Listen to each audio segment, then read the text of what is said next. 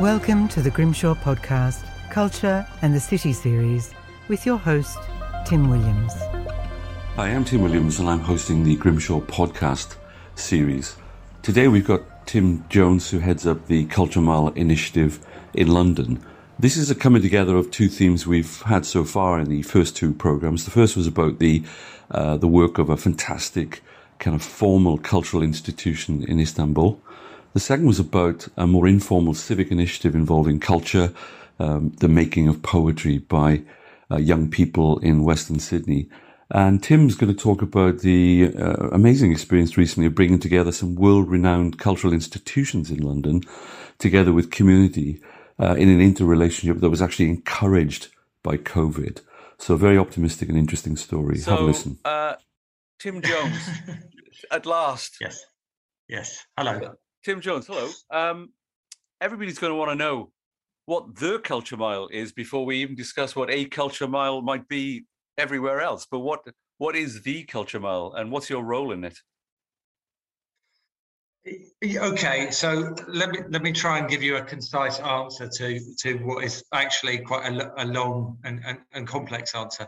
Culture Mile is a new a newly established cultural district in the centre of Greater London, in a part of Greater London called the City of London, which is the sort of original tiny Roman bit of London, 2,000 years old. Um, over that 2,000 years, it's evolved into the, the bit that's recognised as the financial centre of London. And within that, it's called the Square Mile because historically, the area that was bounded by the original Roman wall was about one square mile in size. The City of London, which sits inside the bigger Greater London, the city of nine and a half million people, is um, actually two square miles, um, as it happens, but it's known affectionately as the square mile. Within the square mile, there's a section of it called Culture Mile, which is a newly uh, conceived cultural district. It's a part. It's the part of the city of London where we have major cultural venues like the Barbican Centre and the Museum of London. So we have some world-class cultural organisations in in the northwest part of the Square Mile. And the idea of Culture Mile as an initiative is to use culture and creativity to transform this this the surrounding neighbourhoods where these cultural venues sit um, to really create an amazing destination for culture, creativity, and innovation that workers, residents, and the visiting public can enjoy. Were you started in 2017, and I think you've added quite a few members since. So who are the who are the foundational, the the anchor institutions that formed it, and and tell us a bit about why they did so. Sure. The, so the so the group that first came up with the idea is essentially uh, led by the City of London Corporation, the quasi local authority in in the Square Mile, that um, has done the vast majority of the resourcing and support for it thus far. They pulled together a partnership that included the Barbican Centre, the Museum of London, the Guildhall School of Music and Drama, which is one of the most highly regarded conservatoires for performing arts and music training uh, in the world, and the London Symphony Orchestra, which again is a world renowned cultural organisation. A pretty good bunch of institutions, if I might say. Yeah, it brings enormous credibility and a sort of sense of highest level ambition for for this initiative from the get go, which of course is really really handy uh, to sort of stand on the shoulders of those of those giants as you get going. Um, and and since then we've been joined very quickly by a much broader and more diverse community of other stakeholders, essentially are equally committed to the idea of transforming the physical and um, I suppose um, interactive experience of this part of central London. So that includes commercial organisations across finance, tech, legal. It includes academic institutions. It includes retail, hospitality, other not-for-profits. You know, organisations large and small are all keen to get involved because, and this comes to the other part of your question, you know, why why are we doing this? Because we we collectively recognise that this is a part of central London. So, smack in the middle of, of, of central London, there's an area around Smithfield and the Barbican area that is going to be transformed imminently by the arrival of the Elizabeth line, a new east west line across London. Uh, 18 billion pounds spent on achieving this um, really significant sort of supersized uh, new rail line that's going to run underneath central London. An additional one and a half million people within 45 minutes travel distance of the centre of London. And this is the bit where that east-west line crosses the northwest line of Thameslink, which um, which is a really significant north north-south um, rail artery through London. So we have we're going to have astonishing public transport connectivity. Currently, if you come out of that central station called Farringdon East um, and walk around Culture Mile, you're in a part central London where there's a really confused mixture architecturally of medieval streets, um, Victorian uh, meat markets, post-war brutalist architecture, and other bits and bobs, universally acknowledged appalling wayfinding, a general sense of confusion about the purpose and strategic intention of this part of, of, of central London. And at the same time, alongside Crossrail, there are a number of major projects um, that are going to happen in the area over the next few years, not least the relocation of the Museum of London from its current site uh, to Smithfield Market in Culture Mile, uh, which will really transform uh, that that location. A huge investment in renewing the Barbican Centre so that it's match fit to meet the cultural expectations of 21st century audiences. Barts Hospital, one of the oldest continually operating hospitals in the world, is on our patch and is um, thinking about how to turn its north wing into a major health and well-being and cultural centre. The area, the public realm around Smithfield Market is being transformed into a, a much more uh, exciting public realm area that makes for a new destination and so on. So there's all of these major investments happening and these major projects, and Culture Mile is really the sort of the glue around them that contains the idea of this is a major um, destination for creativity, culture, and innovation in central London that's going to attract a lot more people, and we need to get ready for that. So, this let, us sum up this part of the conversation first, and then I want to go to some of the discussions about culture in the city and and the role of culture in actually attracting um, talent, investment, and, and life back to our city. And of course, we've obviously been through a major, the most major disruption, but to all our lives, but particularly affecting um, the kind of cultural and creative industries who couldn't perform, sell to people, and you know do their art and their their cultural activities as easily, and they had to reinvent themselves. And I know that you've been doing quite a lot of that. And I think we'd like to talk a bit about about that. Sure. But let's let's just uh, sum up a, a, a, few a few bits around this because people will not be that familiar with the uh, the geography, nor should we expect them to. But I think that you've summed it up very well. You know, the, the, this is the financial heart of of the the city of London. Um, yeah. But there are a number of major cultural institutions, and the the big moves have been galvanized a bit by the, the Elizabeth line, which uh, we would have called Crossrail, uh, coming a major. I mean, uh, as you say, an 18 uh, billion pound rail link connecting east and west, transforming uh, the the area. So you're you're kind of galvanized by that, but it also still requires someone to have the imagination to bring cultural institutions together. I mean, is this project somebody's passion? Is there a, was it just pragmatic, or is there a real sense that you all want to work together? Well, it, it's interesting to um, look at the origins of, of cultural districts. I've been lucky enough in my career to work in cultural districts uh, across the world, and I'm aware that you know it's very difficult to find any two that are remotely alike. Uh, I mean, you know, one of the most distinguished features of Culture Mile is it's essentially a retrofit. You know, it's not a it's not a piece of a new piece of city. You know, be it yeah. a, you know, um, a concrete slab sticking out into the harbour where the city has said, let's put lots of cultural organisations uh, on here and kind of herd people on and off every day and, you know, count heads and um, understand, you know, we're, we're not in that mould. We are, um, you know, there is an incredible amount of pre-existing content, almost an overwhelming amount of pre-existing content and relationships and heritage and you know, social and community dynamics here. Uh, when I've asked, I've been in post for about three and a half years. So naturally, when you arrive, you sort of say, so how did this get started?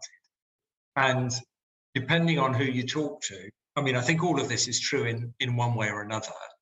The, the sort of need to mobilize a response to the arrival of Crossrail was, was paramount. The City of London Corporation was one of the most significant advocates crossrail to happen, you know, and these conversations, advocacy has been going on for years and years and years.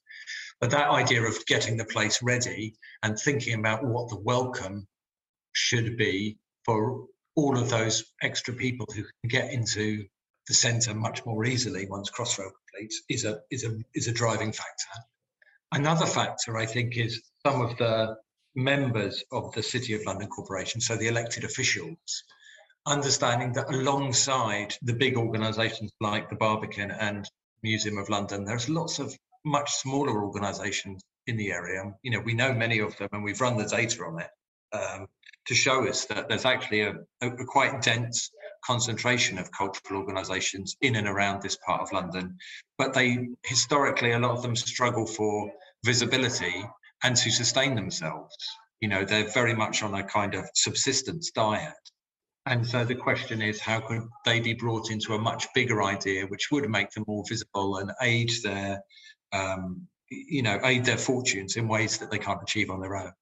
And then fundamentally, I would say it's the enlightened leaders at the top of cultural organisation that understand that as we move into the mid 21st century, it's as much part of their uh, it should be as much part of their agenda to think about how they can influence and deliver experiences beyond their walls.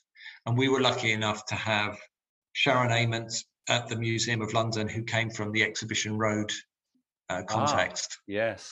Um, and so gets this stuff. You know, she's been amongst the Nat- Natural History Museum, the Science Museum uh, cluster over there.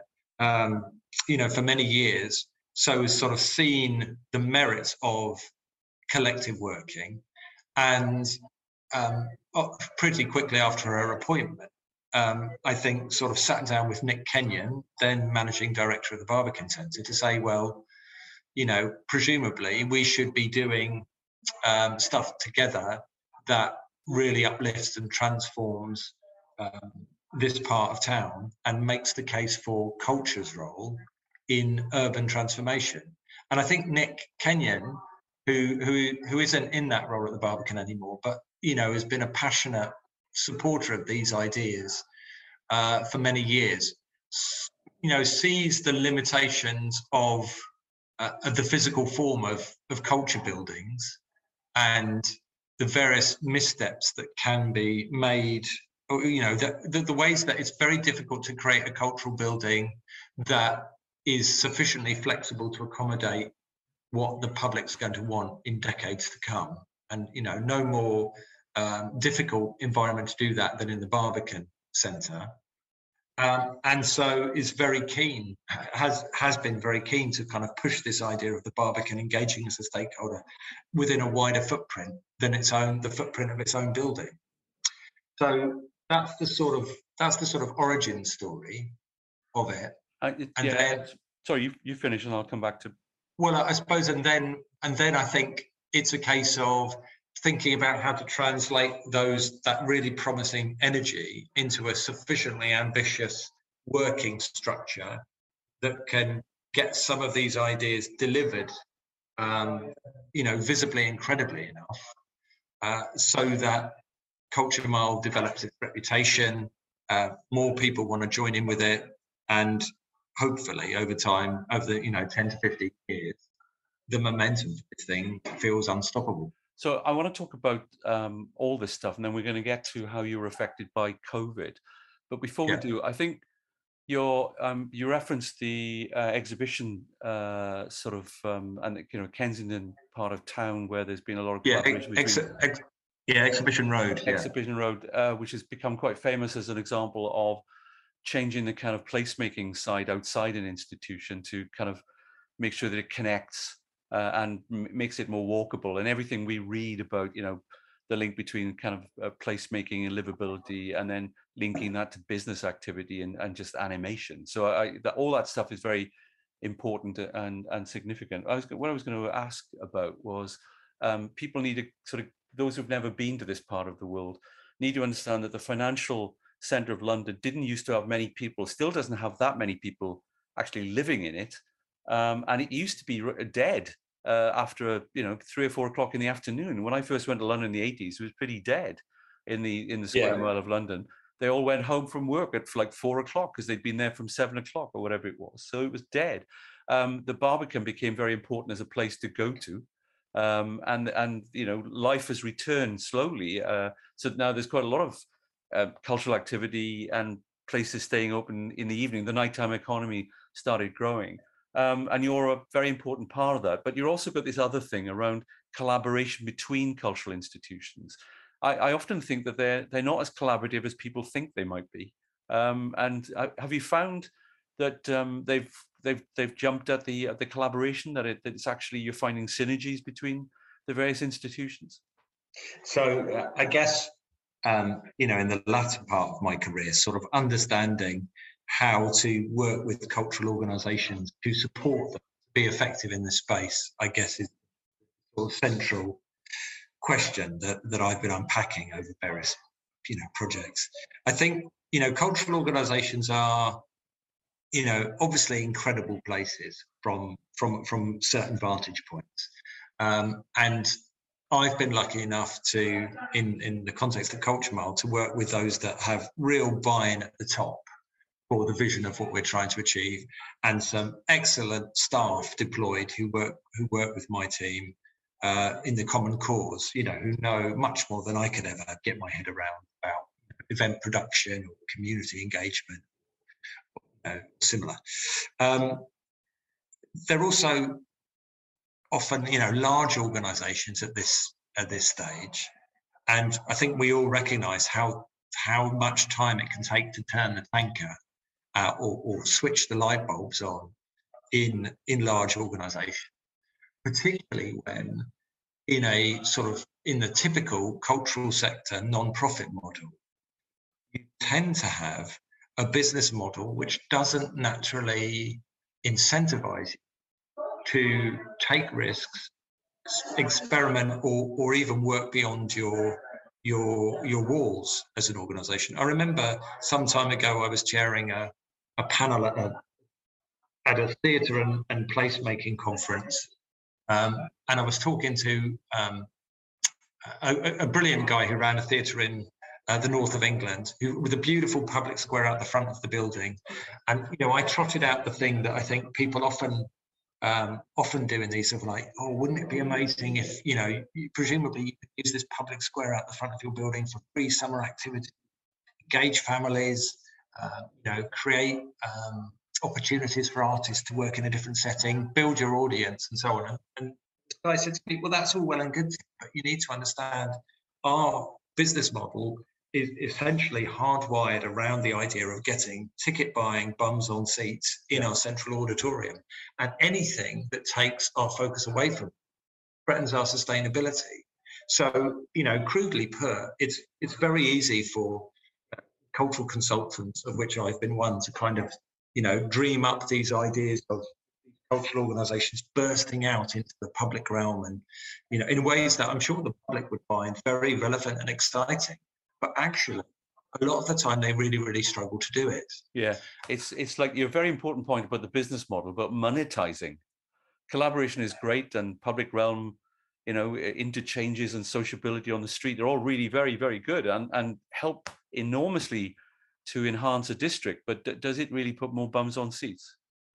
Yeah, yeah, and I'm not saying that um, there is, people aren't emotionally sort of bought into the you know these ideas. I'm just saying there's a lot of there's a lot of hurdles in the way. Yeah.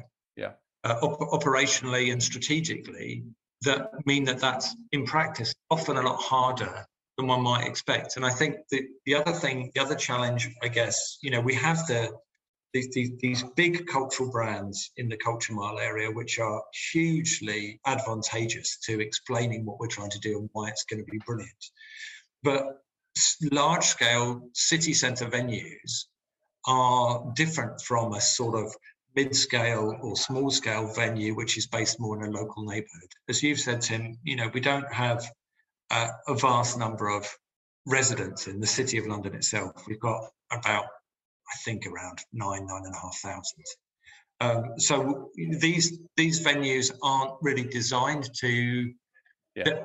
But they they have to have a massive blast radius to make themselves sustainable. You know, the Barbican has to position its program uh, across Greater London and beyond to encourage people to come in from really far afield to experience its program.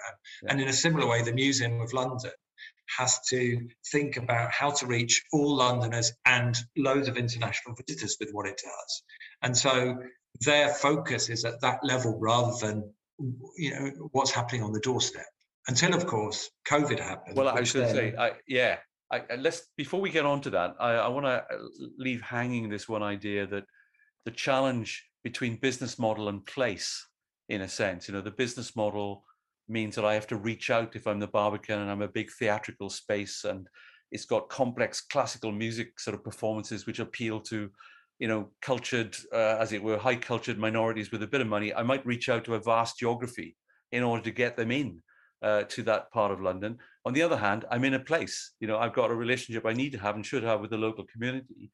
But you know, but they, they, you know, the program is one thing, and then the community is another. How you try and you know maximize the interrelationship between the two is a really interesting challenge, which I want to talk about with your COVID experience. Before we get there, Tim, I thought we might sum up mm-hmm. for people listening internationally. There's going to be a lot of interest in the programming of the culture mile, the objectives of it, because as you say, and I'll talk. I would like to talk to you a bit about some of the international comparisons. But I, you've got a really excellent, uh, you know, annual report available online with a video, very animated. We'll give people the links. But you, your, your, your work encompasses five areas, and let's just take them one by one. So you do uh, you've got to focus on creative spaces, developing and amplifying the spaces within the culture mile, from public realm through to meanwhile use. So creative spaces, what do you mean by that? And what do you, what what's happening in that area? What do you want to do with that that yeah so that's that's the i guess perhaps the you know for us it's perhaps one of the most um, conventional things that you would anticipate a cultural district project would be doing. So it's the spaces between building stuff. It's the, you know, how can we create great creative uh, cultural experiences for the public in our public realm spaces, um, installations, outdoor performances, etc. But also, it's about um, what are the what's going on in the buildings that are across the culture mile area and how can we use arts and culture particularly uh, you know post covid to drive um, re-engagement with the this part of the city and excitement about it and its future so that might be about securing opportunities for um, artwork installations inside buildings. It might be about um, creative workspaces. There might be stuff going on at the policy level, which is exploring how we can shift the balance of commercial space occupancy in this part of the city towards the creative and cultural industries. Right. Um, and, and in doing so, I suppose, find another angle to kind of assert this idea that culture is a really, you know, driving motor for for urban transformation of this area. I think the, um, the, the, related point there is interesting that, you know, we, we'll talk about COVID afterwards, but there's this whole emphasis at the moment about reinventing CBDs as central experience districts rather than central business districts. You know, there's a feel that all the financial centers and all the business centers will become a, mit, a bit more mixed use, and then we'll need to encourage sociability and people back onto the streets. Amenity will have to be increased, um, and things to do and see will have to be increased, and culture and creative industries would seem to be at the heart of that new offer. So what you're doing is even more central uh, than before to reviving yeah. the city. I mean, is that your feeling at the moment? Yeah, yeah, very much so. I mean, you've you've you know you've asked to kind of go through the different prongs yeah. of what we work on, and of course they overlap to some degree. One of the other ones is called so if if you don't mind us sort of hopping to another yeah, one as I explain this, but another one's called the business partnership. It's a huge focus for at the moment, which is essentially a campaign to establish a, a new business improvement district in the area, and what that will do, of course, it will lock in a model that gives an independent board of business leaders local to the area some clear authority over the terms on which Culture Mile develops for the benefit of that business community. And it really helps make that link between the cultural offer and the economic uh, benefits and the economic prospects of the area in a much more usefully direct way for them, I think when we think about uh, establishing a business improvement district, which is a relatively new uh, endeavor on my own part, I am struck by the fact that if you are, for instance, a small scale uh, hospitality or, or, retail business, you're probably too small to need to pay uh, to be to be required to pay a levy uh, on an annual basis into the operating budget of the bid. But you'll doubtless see loads of benefits from a bid existing in the area. You know, if you're a restaurant, a member of the bid team might come along and help you think through your menu and how to make it more family friendly. If you're opposite the Museum of London, you know, look at your pricing structure. If you're a retail space, you know, they might come along and say, we've got loads of information about who's walking past your front door, which we, you know, can we share this with you in ways that help help enhance your your you know your marketing and wayfinding and so on. If you're a larger business, one of those that's paying into the the, the annual operating budget for bid, the benefits of bid membership traditionally, I think, have been much less direct. You know, you're a solicitor working on the second or third floor of an office building, and the result, the consequence of your organisation paying into the bid pot for you is that there's something pops up on the intranet from time to time and says, oh, you know, there's a new restaurant opening down the street. I'm really interested, as I think we should, all should be, in understanding how to make benefits of business improvement district membership much more tangible and direct to those larger levy paying businesses because i think it plays into the question that, you, that you're exploring tim which is how can we really you know we know we need to double down on explaining the place benefits of offices being located where they are to make sense of the future of our urban cores.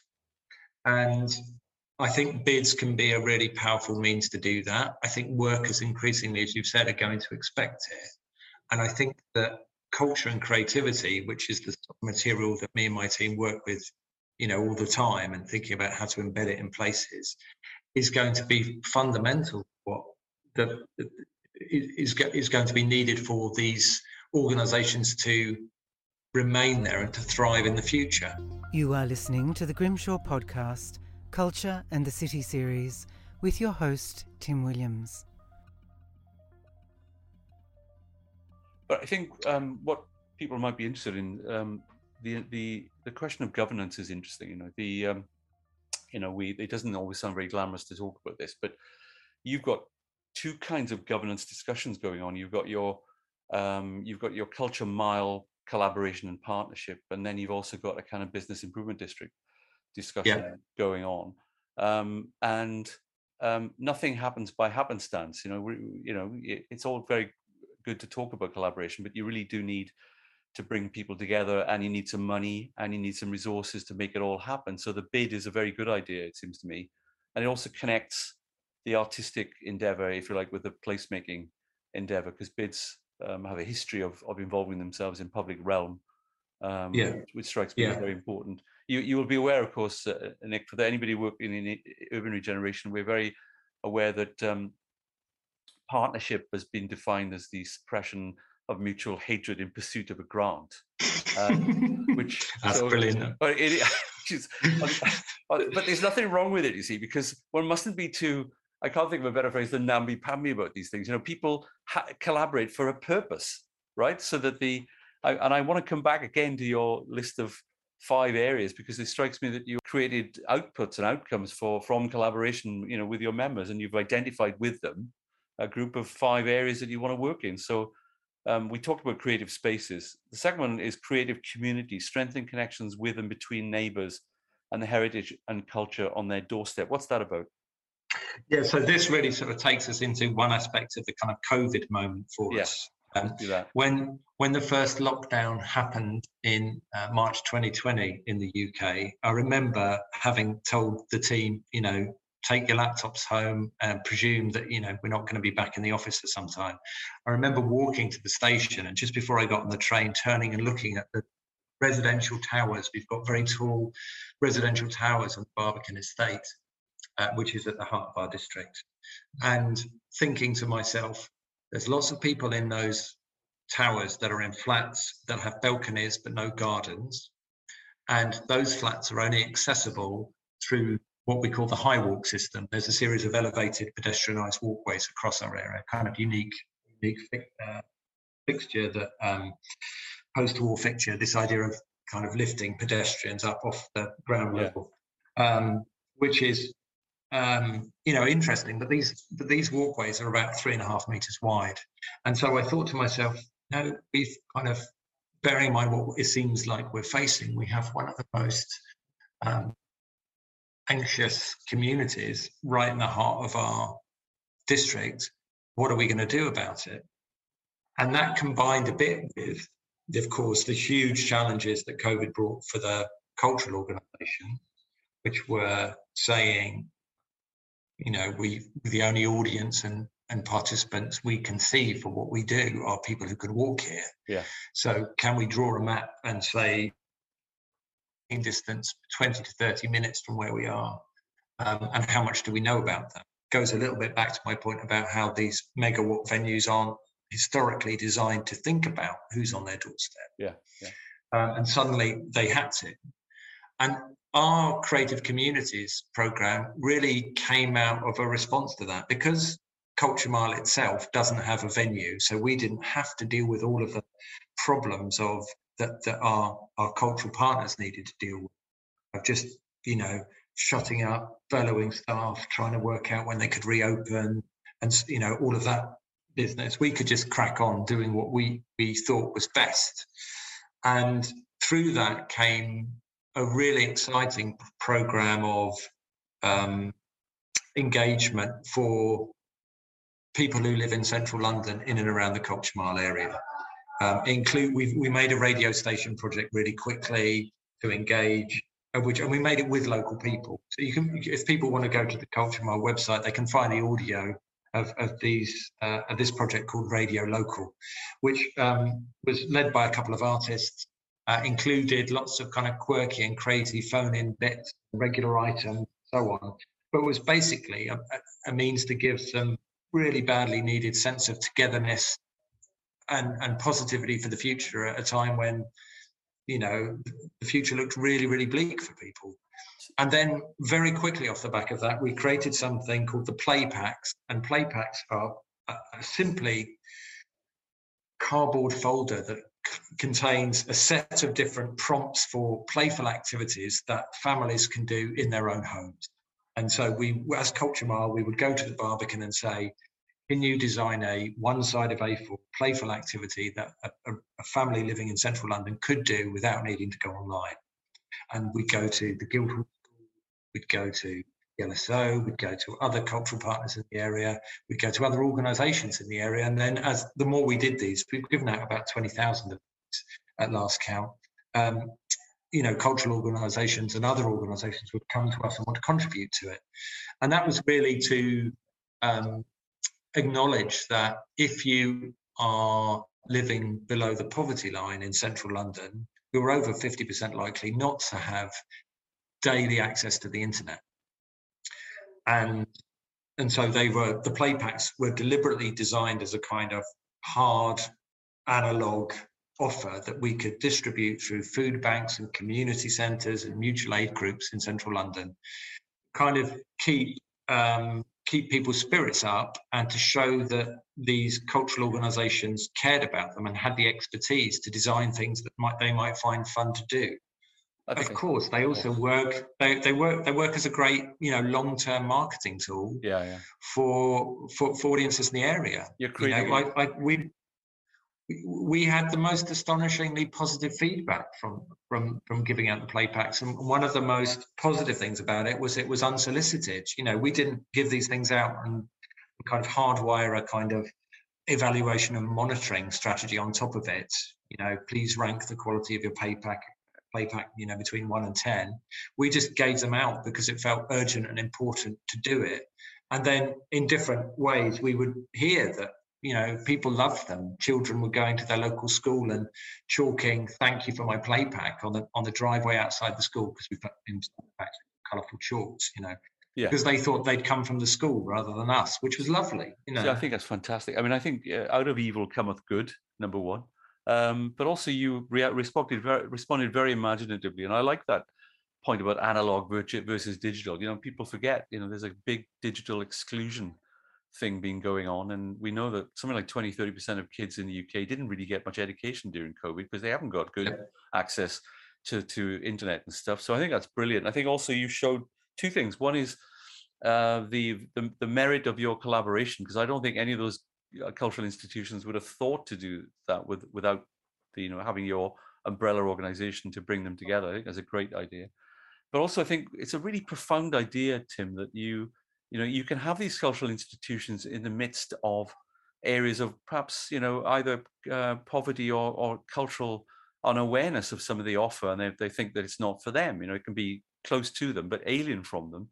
And this has been a weird opportunity to to integrate you know so the the cultural offer the the high formal cultural offer on the one hand with the actual culture of the area well, there, there's a sort of bigger piece of thinking as well that sits on top of that, which which um, I, am concerned to just reinforce yeah. with my team and, and all, all the other conversations that we have externally, which is to sort of say, well, whilst our cultural partners are in a very exciting but quite orthodox space in terms of cultural production and programming and presentation, you know, and they do it brilliantly. Culture Mile needs to sit between that space and the sort of urbanism space. And to do that well, we need to understand how culture can be meaningful in places people don't normally presume it's going to have a role.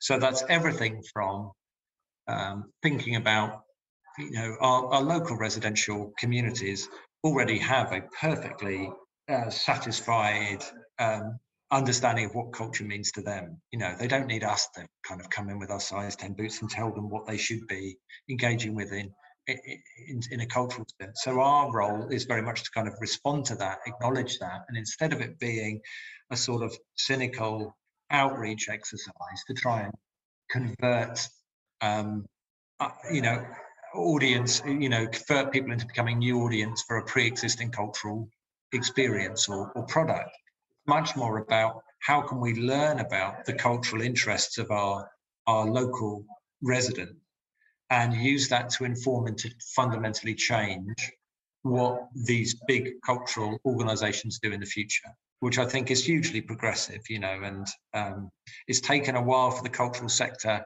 in the UK to get on that footing, but it's getting there, and I just think that's hugely encouraging. I think but it's also it's also about things like um, you know, what is the role of culture in in public space transformation? You know, so we've we've got artists in residence on on uh, public realm design teams, for instance, you know, shaking things up and encouraging architects to look at things in different ways. And I'd like to see that to become almost standard practice for how we, you know, run and deliver those kind of projects in the culture mile area. Um, you know, what's the ro- what's the role of culture in supporting the commercial um, you know landscape of the city going forward given that uh, we know that if you go on linkedin and look at its annual survey of businesses the number one quality that that employers want their businesses to uh, their, their employees to have is creativity.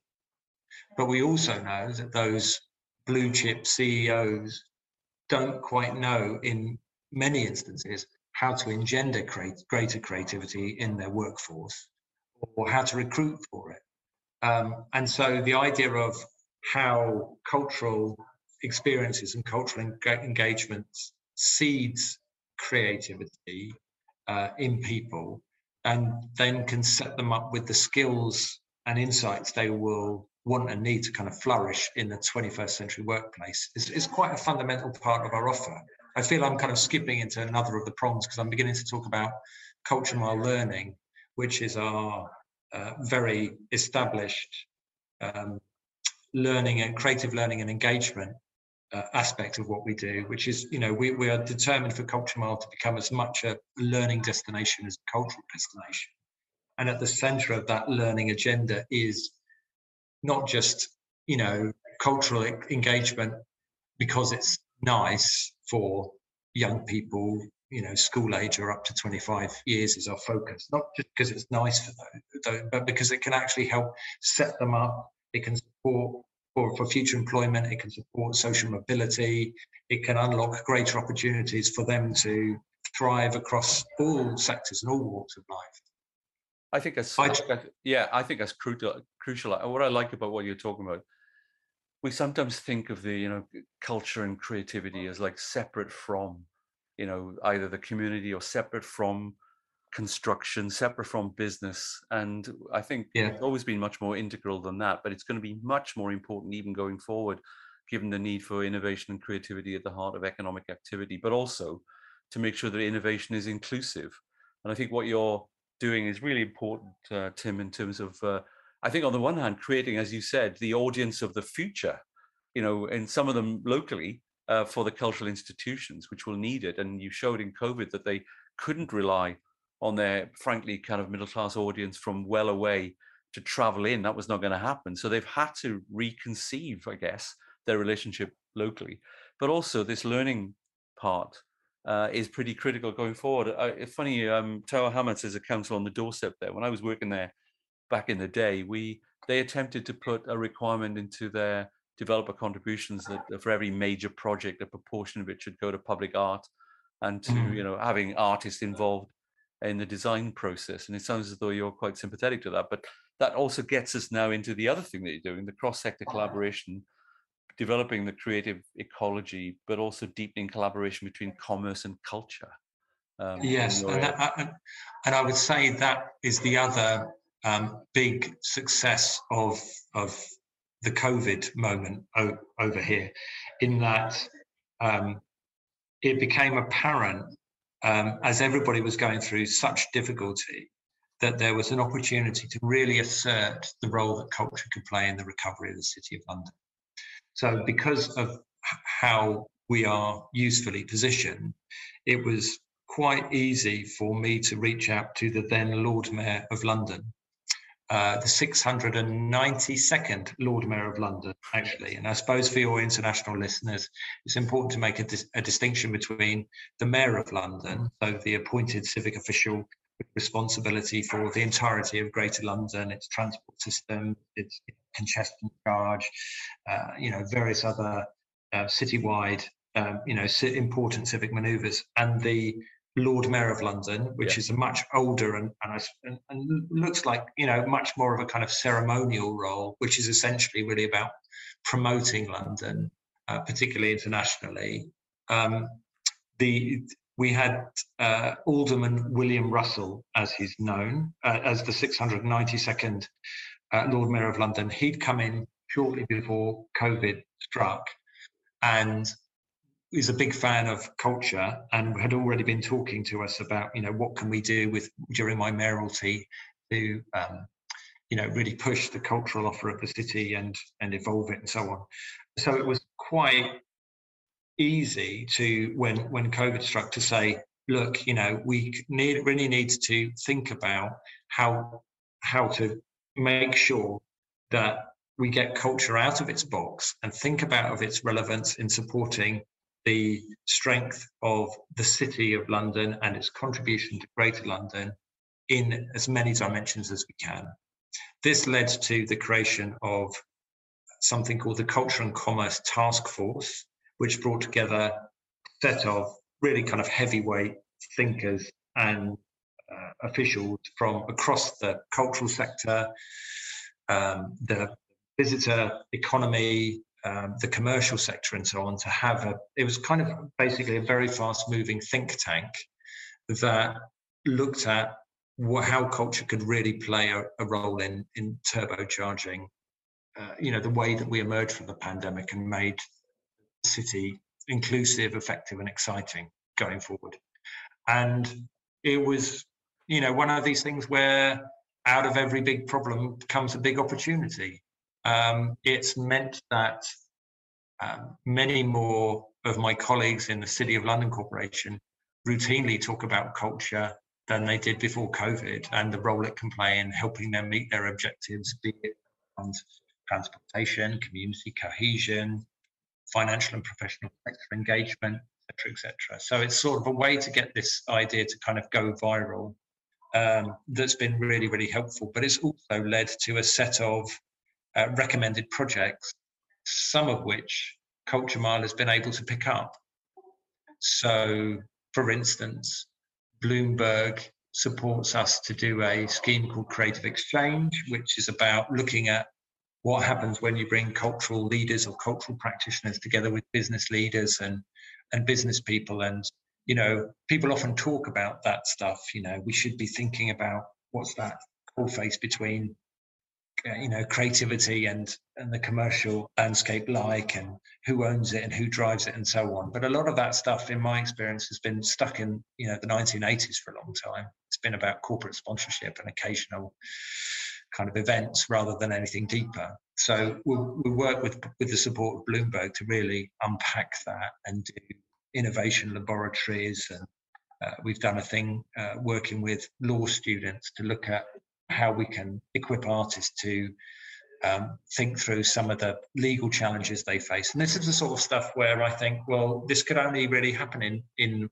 through an initiative like ours that is on the doorstep of a major financial hub you know, it would be crazy if we weren't thinking about how to explore that relationship with the financial powerhouse that is the rest of the city of London. But I think that's brilliant eh, because I think you, and this is where the conversation I want to go off to as we go off in the last sort of five or six minutes of the conversation is around some of the lessons learned for the, you know, as you know, and you've been looking at the broader international discussion of the role mm-hmm. of culture perhaps in renewing our city centres after COVID, but also this whole discussion about what is a cultural uh, and creative industries district. Is it is it like an innovation precinct? Is it something quite different? Is it a business improvement district? And what are the factors of success?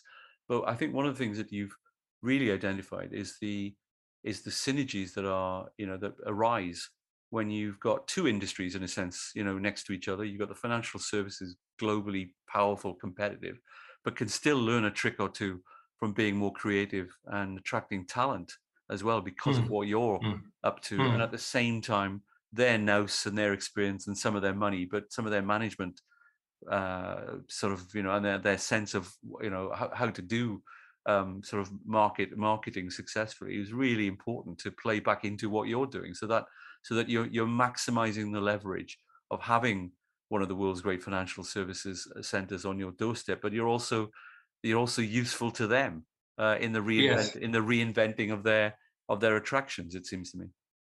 Yes, I mean, it, I think it's important for us to remind ourselves that you know everybody has a cultural life, you know, and you know somebody might work in the commercial sector, but nevertheless, you know, whether it's you know sports related whether it's you know uh, cinema, whether it's you know some you know people have got rich cultural lives of their own, and they don't need um, the cultural sector kind of convert them to its agenda necessarily. They need perhaps the cultural uh, sector to respect their um, cultural enthusiasms and help sort of amplify them and demonstrate how they can be relevant in, in, in many more ways. And these organizations in the city, you know, many of them have got huge art collection. You know, we have Deutsche Bank, for instance, moving into our district. It's got an in-house curator. It's got huge art collections. There's a network of commercial sector art curators that we're connected to, each of which is kind of thinking about, you know, how to uh, forward awareness of the arts in a in a commercial organization setting. And I guess where we come in is to sort of, you know, applaud that that impulse of those organizations and support people to explore how the arts can be beneficial in a in you know in a corporate sense and for the individual well-being of employees and their engagement in the, in in and with the city in a myriad more ways than might happen currently. So look, I, yeah, I mean, a couple of things to to end with. I think this is a fascinating and really important discussion. And your work is is great. I really encourage people to engage with you and the website, and I'm sure you welcome people. Uh, yeah, please, questions. please. But, yeah. but, here's a couple of thoughts. Um, let's let's talk about success factors. What you've learned, because I should have said, Tim, you you had a history before doing this of actually being a consultant and an advisor um, on creative and cultural industries quarters and the whole relationship between um, cultural strategies and city transformation. So that's your background, right? So so the mm-hmm. factors of success that you you think you're homing in on, um, and a couple of thoughts about that. I mean, in the literature around innovation precincts generally, and the, the you know the Brookings kind of kicked it off, but essentially, you know, you've got to have anchor institutions. You know, governments always want to come in and say, "Great idea, you know, innovation district. Let's have ten of them." Um, and we'll just invent them from top down and it's all about placemaking or you know but you start, I think, in a strong position of having anchor institutions that, that in sense did two things. One is decide to collaborate with each other. So that's a two plus two equals five kind of mm-hmm. benefit. Mm-hmm. But but I think also um, decided that uh, working with a supportive local authority, you then have a enough capacity. I'm sure you you would want more to be the kind of innovation team that actually brings people together. That is the glue between the various anchor institutions, and I think that's required. Do you do you not agree that that the, a capacity is required to bring these people together and to learn some of the lessons from collaboration?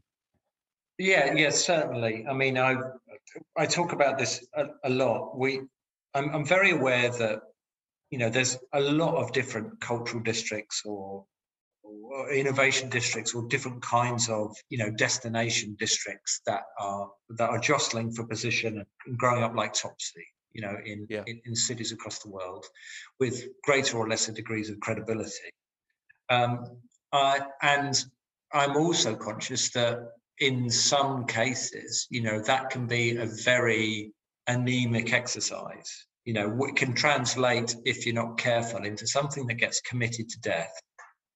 Or it, it can translate maybe into a, a plucky website and a couple of part-time staff, you know, valiantly sort of talking about it, but in ways that don't really shift the dial on anything beyond sort of saying, "Oh yes, you know, there is a, a symbolic glue between us," but actually, when you look at the detail, it doesn't really yeah. matter more than that. What I'm lucky to have in the culture mile context, and I would advise anybody working in this area or thinking of getting this area to, to really fully consider is the need to have you know enough of a volume of capacity and expertise in order to really do this stuff properly. You know everybody can write a vision statement that talks about you know transformative urban regeneration or world class destinations and so on. You know we're always at risk of just bandying terms around you know quite complacently. But if you're in the business of wanting to do a properly joined up creative ambitious vision with culture at the center you know there's the need to have the capacity the time and the tenacity to take enough people with you on very um, you know, complex, uh, exciting conversations, but need quite a lot of time uh, for you know the pennies to drop or the right person to be in the right position in the partner organisation which you're trying to unlock the relationship or you know just an acknowledgement that some of the major projects happening in in the culture mile area, you know, take years and years and years to deliver, and to influence the ways that those get delivered for the greatest joined up benefit, you'll need to engage with everybody from, you know, the temporary, um, you know, contractors who are doing the health and safety works through to the, the engineering guys who are looking at how to, you know, make sure a basement level of a new venue is sufficiently stable, you know, through to the more kind of culture and you know people who might style themselves as being more cultural and creative um, for whom you would presume the conversations are going to be easier. And actually you need to engage with people at all levels and develop the ability to make friends and develop you know loyalties and you know galvanize people in a whole host of, of functions. And i think i suppose by implication one of the things i'm talking about terms of best learn is is you know pacing. You yeah. know different things move at different speeds. I think in the case of us is what i call a retrofit cultural district.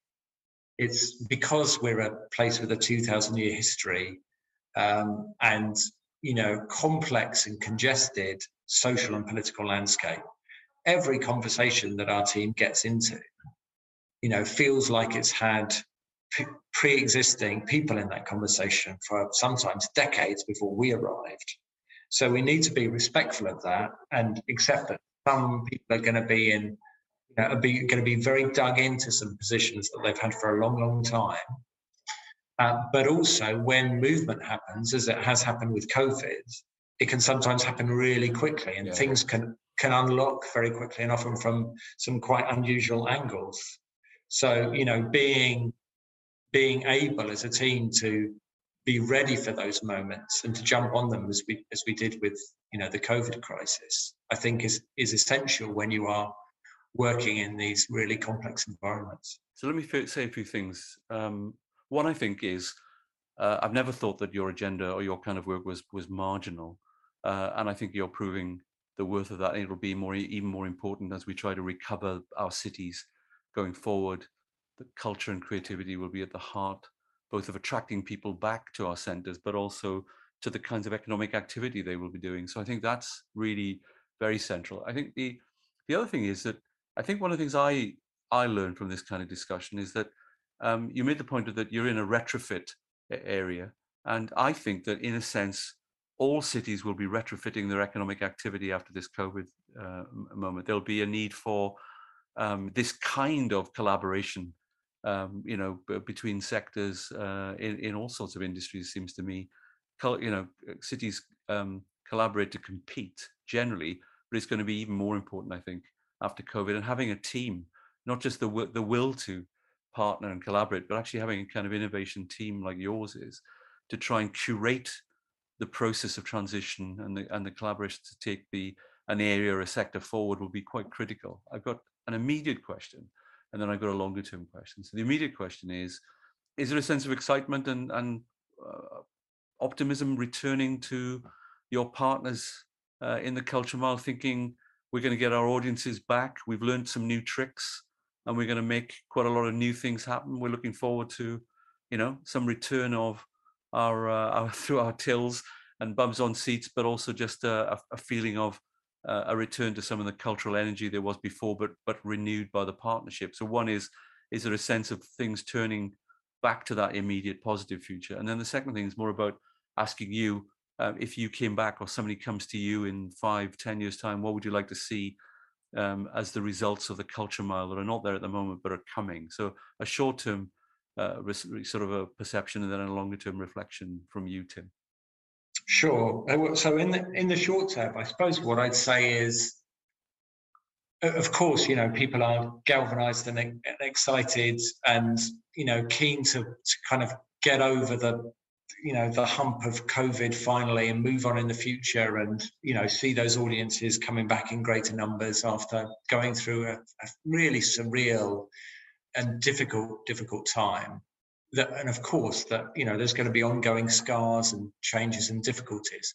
But i think it's i suppose it's important to remember that that people who who've essentially dedicated their careers to to the cultural sector are are kind of beautifully obsessed and driven with you know with sort of delivering on what they think the huge benefits are of culture to the public and however many obstacles you, that the world might throw in their way you know they pick themselves up dust themselves down and, and and carry on going so in a way you know whilst it's pushed people into some really difficult corners and, and made people make some really difficult decisions.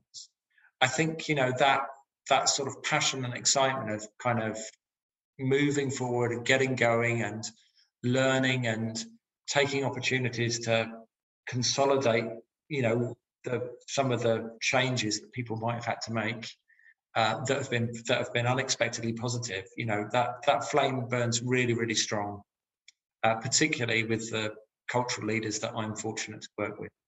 I think in the longer term, I, I don't have to do too much work, to be honest with you, Tim, in the sense that I've seen the vision for the future Museum of London. Um, and it's going to be, you know, uh, one of the most highly visited museums by school groups in the world when it's delivered. It's going to have a quadrupling of its capacity to host commercial exhibitions, which really lifts it um, up the kind of league table in terms of internationally important museums.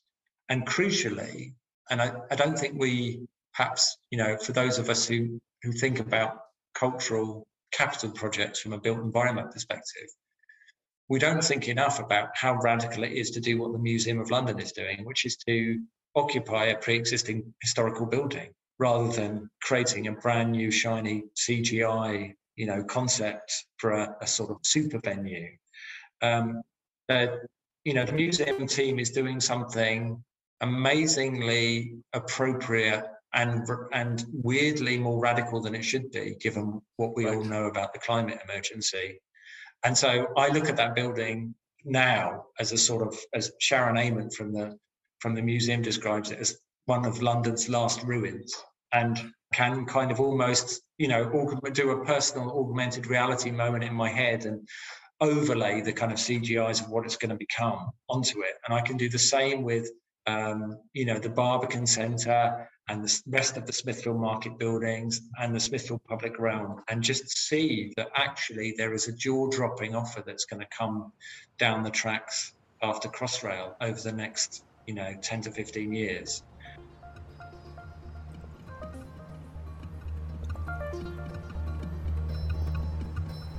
You've been listening to the second series of the Grimshaw podcast, Culture and the City, with your host, Tim Williams.